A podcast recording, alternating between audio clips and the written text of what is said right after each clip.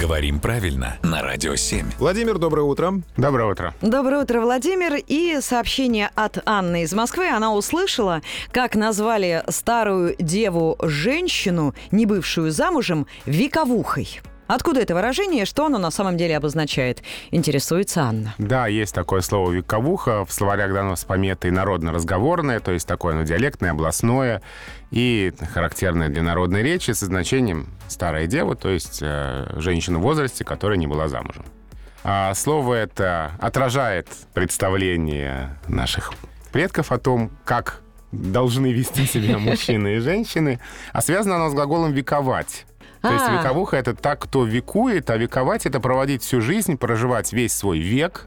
Отсюда, собственно, вековать, вековуха. Весь свой век в одном и том же положении, в одних и тех же условиях. Ну, в одиночестве. Ну, в данном случае применительно к ней в одиночестве, да. Звучит на самом деле так, как медовуха. Это то, после чего очень весело. Но в данном случае не очень, но тем не менее. Владимир, спасибо за разъяснение.